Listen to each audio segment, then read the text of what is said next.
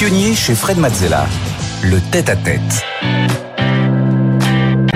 Bienvenue dans le tête-à-tête. Aujourd'hui, je reçois Nelson Montfort. Bonjour Nelson. Bonjour Fred, bonjour à tous. Alors, tu es à la fois euh, la voix du sport pour tous les téléspectateurs français, mais aussi mm. l'oreille attentive euh, des athlètes. Euh, tu as découvert les Jeux Olympiques, les Mondiaux d'à de, d'à peu près tous les sports. Roland Garros, évidemment, le patinage artistique. On va en parler. Avant toi, les interviews de sportifs, ça n'existait pas vraiment, ou en tout cas pas du tout. juste après l'exploit, on va dire. Différente, on va dire. Avec tout le côté émotionnel que ça peut comporter. C'est la passion pour le sport et pour l'humain qui porte ton travail depuis toujours. Alors, tu connais le principe de l'émission. On est là pour euh, aller explorer à la fois tes émotions, tes ressentis, mais aussi tes apprentissages sur, euh, sur ce parcours exceptionnel. Et on aura quelques interventions euh, de Stéphanie pour venir illustrer justement toute cette, tout ce parcours. C'est parti? C'est parti. Tu es né euh, en 1953 à Boulogne, Billancourt, pas loin d'ici. Euh, géographiquement déjà tout près de Roland Garros. Hein, oui, oui, et, près même de l'ensemble des sites du sport parisien. Stade du Parc des Princes, Stade Jean-Bouin, Stade Pierre de Coubertin, Roland Garros, effectivement. Exactement. Alors, est-ce que tu as toujours euh, voulu devenir athlète? À partir de quel moment tu t'es dit le sport, c'est pour moi? Ah, je pense dès, le plus jeune âge. Euh, on va dire que j'étais un pionnier en la matière parce que dès le plus jeune âge, certainement aidé par l'éducation de mes parents, notamment de mon père qui euh, affectionnait énormément la, vie en plein air. Euh, voilà, il, m'a il m'a complètement inculqué ça et donc qui dit vie en plein air dit évidemment premiers émois sportifs qui, qui me sont venus, je sais pas, vers l'âge de 7-8 ans sans doute. Quel sport? Euh, alors très vite, euh, très vite, je vais pas dire tous les sports, mais beaucoup de sports. Déjà les sports de neige et glace. Euh, alors je, patinage que je commande désormais, je vais pas dire qu'en ce qui me concerne c'était artistique, mais enfin au moins c'était du patinage. Et puis le ski qui m'a beaucoup accompagné, le ski également le ski nordique que j'adore, le ski de fond. Et puis naturellement, bah, tout ce qui est jogging, euh, football, tennis, euh, euh, aviron, qui est un sport que je pratiquais également beaucoup. Voilà, c'est vrai que dès le plus jeune âge, le, le, le, sport, les sports ont accompagné ma, ma vie. Alors en 76, tu euh, es diplômé de Sciences Po, puis tu pars un an aux États-Unis ouais. euh, pour travailler dans la finance. Ouais. Qui l'eut cru. Ouais. Et puis ensuite, tu reviens en France et tu euh, enchaînes sur euh, le journalisme. Tu décides de, euh, de collaborer avec Tennis Magazine, un quotidien de Paris, Le Figaro.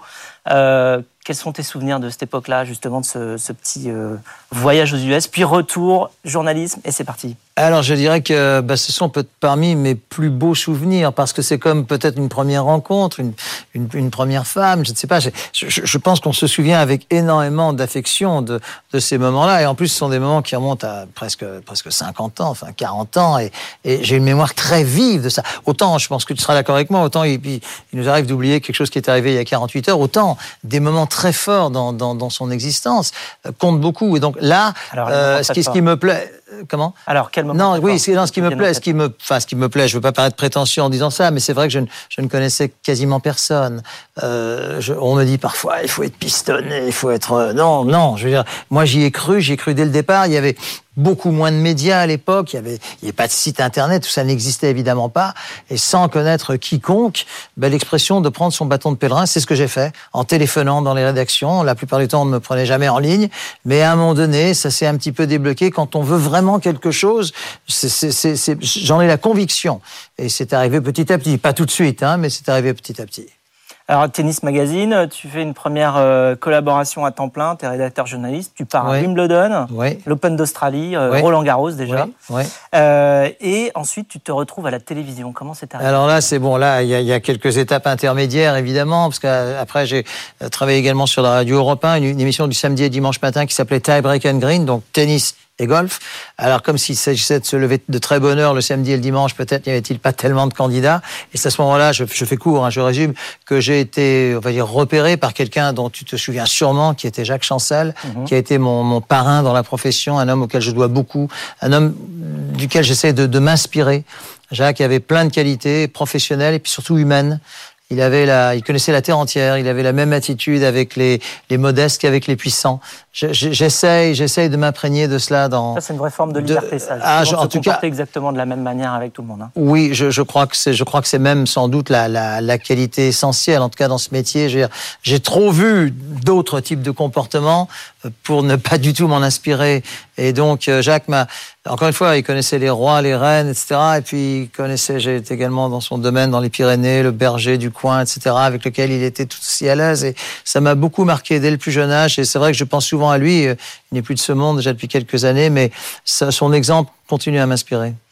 À quel moment tu t'es dit ou tu as perçu euh, le, ce qui manquait dans le paysage justement euh, de la télé et du sport, euh, qui est l'interview filmée en direct alors Alors c'est très simple, je réponds tout de suite à cette question. C'est lorsque Yannick Noah a, a remporté le tournoi de Roland Garros 1983, ça fait donc ça fait 40 ans nous, nous allons célébrer cette année. J'ai du mal, 40, j'ai du mal à le croire. 1983. Il n'y a pas un Français, euh, oui, en finale, oui, le compte, etc. Pioline peut-être demi-finale, mais en, en finale. Bref.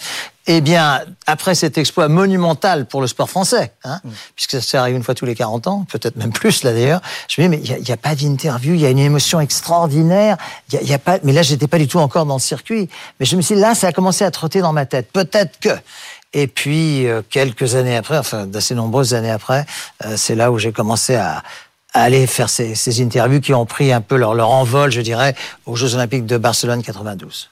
Oui, en 92, mais déjà en 87, tu avais interviewé euh, Martina Navratilova, une interview. Oui, euh, oui, c'était une, c'était un tournoi de tennis qui se déroulait au Cap d'Agde.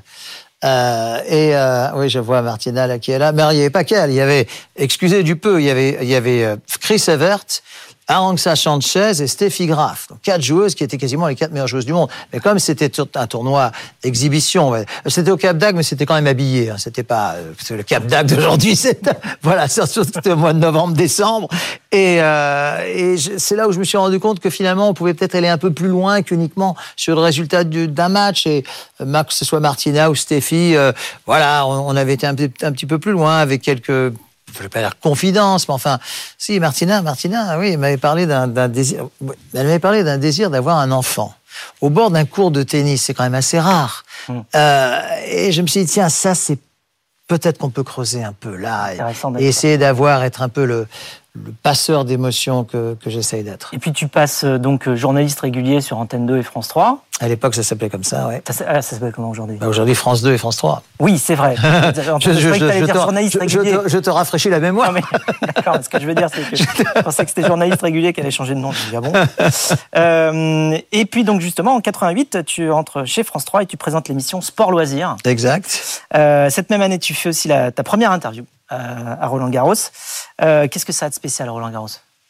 Ah, ça a tout de spécial. Parce que, justement, j'avais fait des, entre le tournoi de tennis du Cap d'Agde et le tournoi de tennis de Roland Garros, c'est le, c'est le jour et la nuit. Ça a tout de spécial. Même si, je ne me suis jamais trop laissé impressionner par la, par la majesté des, Ouais, ça, alors, tu vois, je, oui, ça, bon, ça c'est quand même une assez jolie photo. Euh, euh, je, je me suis jamais trop laissé impressionner par la majesté des lieux. Je souhaite toujours aller vers le, voilà, vers, vers l'humain, etc. Je trouve que ces, ces sourires veulent dire beaucoup, finalement, veulent dire plus que, que pas mal de commentaires, tu vois. Et voilà, ça, c'est pour ça c'est un sourire un peu posé, parce que visiblement c'est une photo. mais tu vois, le, avec, avec Roger, etc. Oui, il a été tout seul alors que sur les autres photos, voilà, on voit exact. interview et c'est là exact. que tu rentres vraiment euh, en, en, résonance, on va dire, avec les personnes. Je, je crois, si je peux me permettre une petite parenthèse, Fred, je crois vraiment que les gens sentent quand on les aime. Ce que je veux dire, c'est que tu, tu, tu viens vers quelqu'un, euh, moi, je vais pas venir avec le micro comme ça. Non, je, je vais venir avec le micro sans doute derrière le dos. J'ai acceptez-vous de euh, faire cette interview. La plupart du temps, c'est oui. Mais si par hasard c'est non, et ça peut arriver que ça soit non, il vaut beaucoup mieux que ça soit euh, hors antenne que de se faire envoyer promener à l'antenne. Et ça, ça l'expérience et les années m'ont appris cela. Et ça, ça se ressent. Et dès 92, tu vas interviewer un tout autre type d'athlète en couvrant les Jeux Olympiques de Barcelone, Stéphanie. Effectivement, les, les JO de Barcelone en 92, ce sont vos premiers JO. Pour la première fois, vous voyez de très grands athlètes. Hein, parmi les interviews qui vous ont le plus marqué au bord de la piste d'athlétisme, il y a celle de Carl Lewis qui explose son record sur le 4 x 100 mètres, 37 secondes, 40 centièmes. Il obtient obtient sa huitième médaille d'or sur euh, ces Jeux. C'est un record. D'autres suivront évidemment et vous serez euh, toujours à ses, côtés hein, dans les bons moments comme dans les moments plus difficiles hein, de sa carrière. Ce que le manager de Carl Lewis n'oubliera pas quand il s'agira de vous accorder une interview aux grandes dames des journalistes américains. Oui, ça, ça c'est une très belle anecdote que, que je fais courte parce que Karl a, eu des moments, enfin il a eu des hauts débats et, et là il est revenu vraiment euh, au meilleur moment, il avait déjà 36 ans, euh, parce que ces dates sont assez faciles. Il, est né en 1960, donc 96, Atlanta, il a 36 ans, et il revient, il gagne le son en longueur. C'est à la, plus qu'à la surprise générale. Et euh, on, me dit dans le, là, le journal de 20 h avec le décalage horaire, c'était vers 13 h euh, pour la France. ça serait formidable d'avoir Karl. Dis, mais il y, a, il y, a, 500 journalistes américains qui l'attendent dans cette salle de presse. Comment voulez-vous que... Et à ce moment-là, je vois arriver un petit bonhomme, là, Joe Douglas, son, son, son manager de toujours, et je lui dis, voilà, Joe, je vous explique la situation, ça me paraît tout à fait impossible. Mais non, mais cette interview, nous allons la faire. Et pourquoi allons-nous la faire? Parce que vous, pendant les quatre ans où Karl euh, n'était pas justement au sommet, vous, vous étiez là, eux n'étaient pas là. Et ça, je trouve que, bon, je, résume l'histoire, hein, mais ça, c'est vraiment le contexte. Et, je, et, ça, ça me plaît. Parce que ça, c'est ce qui s'appelle simplement la, la reconnaissance. Alors, naturellement, depuis lors, euh, je le porte toujours dans mon cœur, avec d'autres. Mais lui, euh, en plus, je pense que j'aurais pu choisir pire, hein, parce que cette photo, je la trouve extraordinaire. Euh, c'est pour moi, avec Usain Bolt, évidemment, le plus grand athlète de, de, de l'après-guerre, certainement. Alors, ta carrière est faite de rencontres. Oui. Dont une qui a été clé. Stéphanie. Il s'agit de celle de euh, Philippe Candeloro. Vous vous rencontrez lors des Jeux Olympiques d'hiver de Lillehammer en Norvège. C'était en 1994. Philippe Candeloro est alors patineur. Vous, vous êtes au commentaire. Depuis une relation presque fraternelle, hein, finalement, vous unit. Euh, vous commentez ensemble le patinage artistique depuis plus de 16 ans hein, sur les antennes de France Télévisions. Dernièrement, il a avoué avoir fait des pieds et des mains pour que vous soyez reconduit euh, pour les JO de 2024 à Paris, alors que vous aurez euh, dépasser l'âge limite des 70 ans par euh, euh, âge limite fixé par France Télévisions à 70 ans, des jeux à domicile que vous allez effectivement couvrir hein, après dérogation de la direction. Oui, c'est à peu près, c'est à peu près bien dit. J'ose penser aussi que voilà, en tout cas, moi, c'est vrai que je, tiens à, la saluer parce que euh, Delphine, euh, Delphine Ernotte, donc notre présidente que, que tu connais probablement, a été vraiment super. Euh, bon, j'ose croire aussi que peut-être que les les, sondages qui me, qui me mettent euh, plus ou moins en tête. Euh, euh, l'étape d'après, c'était un, référendum. Oui, non, pas un référendum. Non, mais je veux dire, moi, ce qui me fait, ce qui me fait, ce qui me fait le plus plaisir, c'est vrai que je travaille sur une chaîne donc de service public. et au fond, la plus belle reconnaissance, c'est celle du public. Alors, à partir du moment où, d'après tous les sondages, le public me met en tête des journalistes sportifs les plus aimés des Français, je me dis quand même que de faire des JO à domicile, à Paris donc, euh, Paris qui j'espère sera en meilleur état qu'elle que, l'est actuellement. Enfin ça, nous, débordons sur un autre sujet, bien, même si c'est un sujet quand même très très important qui me tient très à cœur. Euh, oui, je, pense que c'est une jolie manière de boucler la boucle même si derrière, moi, je suis encore très, très, très, très enthousiaste dans, ma tête et dans ma, ma façon de m'exprimer, comme tu le sens probablement. D'autres pages s'ouvriront. D'ailleurs, euh, enfin, je le pense vraiment et je ferai en sorte que ce soit le cas. Un mystère, là. non, mais des pages, je veux pas, je veux pas. Des, des pages, des pages littéraires, peut-être euh, autour de, de, spectacles, de conférences, de, de, de, choses comme ça. Tu seras le premier informé. D'accord, très bien, j'espère bien. voilà. Et alors, le fait de commenter euh, le patinage artistique, ça a été mm. aussi un, un tournant euh, dans ta carrière. Pourquoi oui, bah c'est-à-dire que comme, comme on vient de le voir, il y a eu la rencontre avec Philippe, euh, qui n'est pas arrivée tout de suite d'ailleurs, mais qui, est, qui c'est vrai, a fait tilt auprès du, auprès du grand public. Ça, je suis obligé de m'en rendre compte. Bien que, et ça c'est intéressant, parce que le patinage, au fond, euh, là par exemple, il y a 15 jours, nous avons commenté les championnats du monde à Tokyo, donc au Japon, il y a un très important décalage horaire, etc.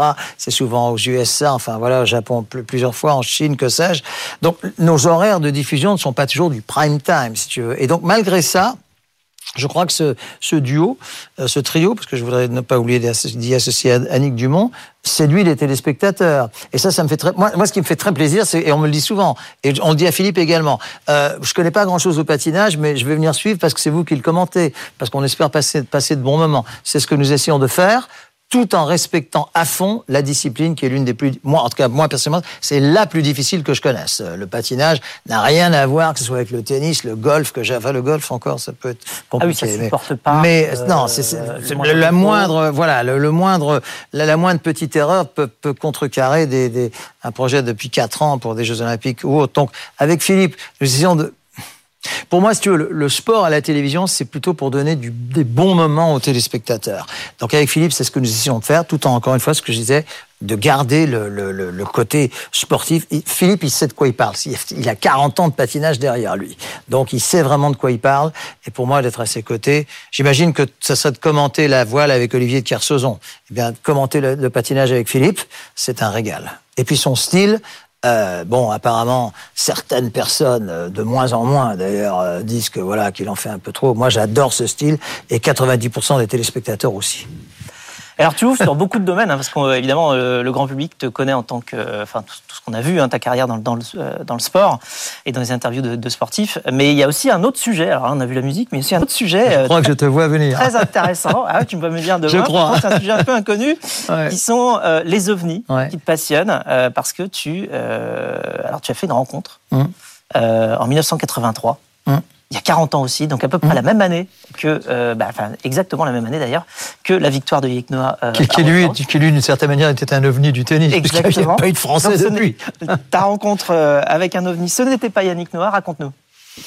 Oui, c'était effectivement en 1983 où j'étais donc avec euh, quelques amis dans la station savoyarde des Arcs que tu connais probablement et un soir, une nuit vraiment très très étoilée, etc. On a vu au sommet d'une sorte de crête un, un, objet très très très lumineux, très très très lumineux, de forme rectangulaire. Euh, comment aller tout doucement au-dessus de la au-dessus de la crête faire une sorte d'oscillation à 45 degrés et monter une vitesse vertigineuse vers le, enfin, vers le cosmos. Alors, moi, j'ai toujours été un esprit assez cartésien, d'aussi loin que je me souvienne. Ce n'était pas une comète. Une comète a une, une, une forme légèrement arrondie. Ce n'était pas un hélicoptère, encore moins un avion. Qu'est-ce qui... Ça faisait pas de bruit. Et alors, voilà. Alors, justement, j'y arrive parce que je me suis évidemment renseigné là-dessus et aucun bruit. Et, et, et, ça, ce sont des, des, des, des, comment, des témoignages qui concordent. Je te parle de témoignages de pilotes de la NASA. Hein. Je te parle pas de, du, oui. du, gars du coin qui a bu un coup de trop. Je te, je te parle parce que il se trouve que j'ai enquêté beaucoup là-dessus euh, pour jusqu'à en faire un livre. Euh, oui. oui, qui s'appelle euh, OVNI, sommes-nous seuls? Voilà, OVNI, sommes-nous seuls. Alors évidemment, si je réponds à la question en disant, euh, oui, voilà, donc euh, voilà, ce, ce, livre. Alors paru aux éditions Michel Lafon, mon éditeur auquel je suis très fidèle, parce qu'il fallait quand même, je, je le salue, parce qu'il fallait quand même un certain courage pour publier un livre comme ça, et je pense même qu'il fallait un certain courage pour l'écrire. Oui, complètement. Que, ouais, parce oui, parce qu'on va, on va, euh... oui, alors oui, mais la seule chose, c'est que c'est un, un vrai travail d'enquête que j'ai fait avec un scientifique qui s'appelle Ivan Kiryov, euh, que je salue. Euh, c'est un vrai travail d'enquête. Et, et, nous sommes arrivés à la conclusion que si s'il s'agit à cette question de dire sommes-nous seuls oui, il n'y aurait pas de livre. Je veux dire, oui. il n'y aurait pas de livre. Voilà. Donc, sommes-nous seuls? Non. Et j'explique effectivement pourquoi. Alors, moi, j'ai donc fait ce qu'on appelle une rencontre du premier type, c'est-à-dire une observation. Mais il y a, euh, il y a ce les rencontres du deuxième type. Alors là, c'est l'objet qui se pose et il y a énormément de témoignages là-dessus, y compris dans certaines régions françaises, notamment du côté d'Arcachon ou des Hautes-Alpes, du côté de Gap. Euh, et puis la rencontre du troisième type, qui évidemment est celle qui fascine, qui fascine le plus le public, c'est Contact. Mais Contact, ça je n'ai jamais eu, je n'ai ni, ni rencontre du deuxième type. Moi, je, je, pose, je pose des questions, dans ces, nous posons des questions. Ceux qui y répondent sont des très grands scientifiques. Hum. Euh, voilà, et puis, mon Dieu, une, une, petite part de rêve, après tout, dans son existence. Et ça, ça en est une d'ailleurs. Je trouve que la, la, photo est déjà assez belle. Oui. Euh, voilà, c'est pas interdit. Ah oui, non, ça a l'air de te. ah non, non, mais, mais alors moi, j'ai pas eu d'expérience de voilà. ce type-là. Euh, en revanche, bah, euh, quelque part, j'aimerais bien parce que ça permet justement de d'envisager euh, autre chose. Puis je pense que c'est un tournant aussi. Alors, alors, il y a une chose que, il y a une chose, c'est pas un conseil que je te donne, mais parce qu'on me dit quelquefois, je dis surtout, ne regardez pas en essayant de, non si ça doit arriver, ça arrivera. Ce qui était d'ailleurs le cas lors de cette euh, promenade enfin, nocturne. C'était 18h30, 19h, c'était pas si tard que ça. Mais euh, euh, voilà, ne, ne, ne, ne, regardez pas pour attendre de... Non, voilà, laissez, laissez la spontanéité... Ça doit se... arriver, ça arrivera. Ouais, exactement, exactement. Et en 2021, euh, tu as publié un autre livre. Alors là, cette fois, euh, quelque part un petit peu plus dans le dans le thème attendu. Plus attendu. Euh, de Nelson Montfort, euh, Mémoire olympique. euh, aux éditions Michel Lafon, toujours. Euh, alors, comment tu vois la suite alors, ce, ce, livre déjà donc retrace euh, Athènes 1896 jusqu'à aujourd'hui, avec la passerelle vers les Jeux de Paris dans, dans un an et demi. Euh, alors, il y, y, a, beaucoup d'anecdotes, il y a beaucoup de... de au départ, c'est même, même quasi folklorique. Je, je, je, raconte une anecdote. Aux Jeux d'Athènes 1896, hein, pas 19, 1800. Ah, tu, là, tu y étais pas. Oui, non, non, bah, malgré, je, malgré mon grand âge, j'y étais pas encore, mais je, je requête était ouais, deux escrimeurs, euh, parce que tout était en plein air à l'époque, il n'y avait pas de, il y avait pas de gymnase, etc. Sous un soleil de plomb, harnaché, etc. font un combat, termine langue pendante, etc. Et on dit, il faut recommencer le combat, le, le roi de Grèce vient d'arriver. Bon, ça, ce genre de, ce genre de choses, ce genre d'anecdotes. Alors, il y en a beaucoup d'autres. pas la vidéo à l'époque. Euh, non, il n'y avait pas, il y avait pas tout ça. Et donc voilà, c'est un livre plein d'anecdotes euh, et qui, j'espère, comment la plupart des anecdotes sont plaisantes, souriantes, etc. Il y en a qui, qui, le sont forcément un peu moins, parce que l'histoire des Jeux Olympiques rejoint l'histoire de la vie tout court. Et pour répondre directement à ta question, j'espère que Paris 2024 sera aussi préservé une part de d'humour, une part de rêve, une part de, de sourire. Euh, J'entends parler de, de forces de police telles que c'est tel qu'on n'en a jamais vu. Soit, je, je peux comprendre ça, mais j'espère qu'il n'y aura pas que ça et que et que le et que le contact entre le public et les sportifs sera préservé. Parce qu'aujourd'hui, ce qui me, ce qui me préoccupe beaucoup, c'est cet éloignement qui fait qu'il y a plus, déjà, avec les médias, il y a un éloignement. Et s'il y a un, y a un, un, éloignement avec les médias, ça veut dire qu'il y a un éloignement encore plus fort avec, avec le public. Mais tu es là pour créer euh, une forme de pont, justement, de nous faire connaître les, les athlètes euh, sous un autre jour, euh, découvrir un peu plus leur personnalité. Et d'ailleurs, Paris 2024, ce sera pile 100 ans après euh, ouais, 1924. 1924. Ouais, c'est ouais. pour ça d'ailleurs une que vraie grande date. Ouais, ouais. Euh, et donc le retour à domicile pour les JO, euh, ça permettra de compléter, de faire la version 2 euh, Je pense, du, du livre Mémoire olympique. Alors on a une dernière question pour toi, et, et elle, elle n'est pas posée par moi. D'accord. Elle est posée par Philippe. Wow, ça c'est une surprise, je l'ai pas vu. Hein. Salut Nelson, une question avec tous les belles personnes que tu as croisées dans ta carrière. Est-ce que tu penses que tu aurais pu devenir un très bon businessman? Ah, ça c'est une c'est en plus une question qui est, qui est très comment liée à ah, voilà à, à, la, à, la, maison dans laquelle nous sommes. Eh bien, quitte à te décevoir, cher Philippe, je ne pense pas. Euh, je ne pense pas parce que j'avais, euh, je, je, te réponds très honnêtement là. J'avais effectivement tous les atouts pour les langues étrangères, la formation dont tu as dont tu as parlé. Je suis notamment diplômé de Sciences Po. Je, voilà, j'ai une, une, une, enfin c'était un peu plus qu'un stage. C'est une période d'un an dans une très grande entreprise financière américaine, la Bank of America, pour ne pas la nommer. Donc j'avais à peu près tout pour réussir. Et puis je me suis rendu compte que je n'étais sans doute pas fait pour ça, même si aujourd'hui il y a une sorte de retour à l'envoyeur pardon, avec le fait que les sportifs et l'entourage des sportifs sont des businessmen et des vrais businessmen. Euh, c'était pas le cas au début de mon itinéraire professionnel. Aujourd'hui, c'est vraiment devenu le cas. C'est-à-dire que quelquefois, et tu vas bondir, la moindre interview se monnaie. Ah. Ouais, ouais, je savais que ça allait t'interpeller. Ah, Alors, quelquefois, pas tout le temps. Pas quand on est en direct euh, sur à la sortie d'un cours de tennis ou de patinage ou que sais-je. Mais quand il s'agit, par exemple, de faire un sujet magazine, d'aller chez quelqu'un, etc., euh, je, m'en suis notamment rendu compte lors de la c'est un très très grand événement, la Ryder Cup de golf, tu sais, que tu, sûrement tu as entendu parler, qui oppose tous les deux ans USA à Europe, et dont l'avant-dernière édition s'était déroulée ici à, à, Versailles, au Golf National, Saint-Quentin en Yvelines, et il y avait le très grand basketteur américain Michael Jordan, enfin grand à tous les sens du mot, déjà il est grand, et puis c'était un, un, très grand joueur de basket américain, Michael Jordan. Je dis, est-ce qu'on peut faire une interview Son manager m'envoie vraiment promener, il n'y a pas d'autre mot, en des termes pas très agréables, et j'ai bien vite compris que l'interview aurait été possible moyennant euh, peut-être 50 ou 100 000 dollars. Ah, je ne plaisante même. pas, ouais, je ne plaisante pas. 50 000 dollars pour parler trois minutes, je, je ne sais pas, je, il m'a pas donné le tarif, mais j'ai bien vite compris que si c'était monnayable, voire monnayé en la circonstance, l'interview aurait sans doute été possible. Bon, et donc en tout cas, tu as choisi la bonne carrière. J'espère. Voilà. Et euh, je suis beaucoup. entouré de businessmen. Oui, voilà, voilà. Mais voilà. Tu, tu, navigues au milieu, tu es entouré d'athlètes voilà, et de téléspectateurs. Euh, merci beaucoup pour tout ce partage, pour cette euh, empathie, pour ces leçons de vie et de curiosité. Merci beaucoup Nelson. Avec plaisir.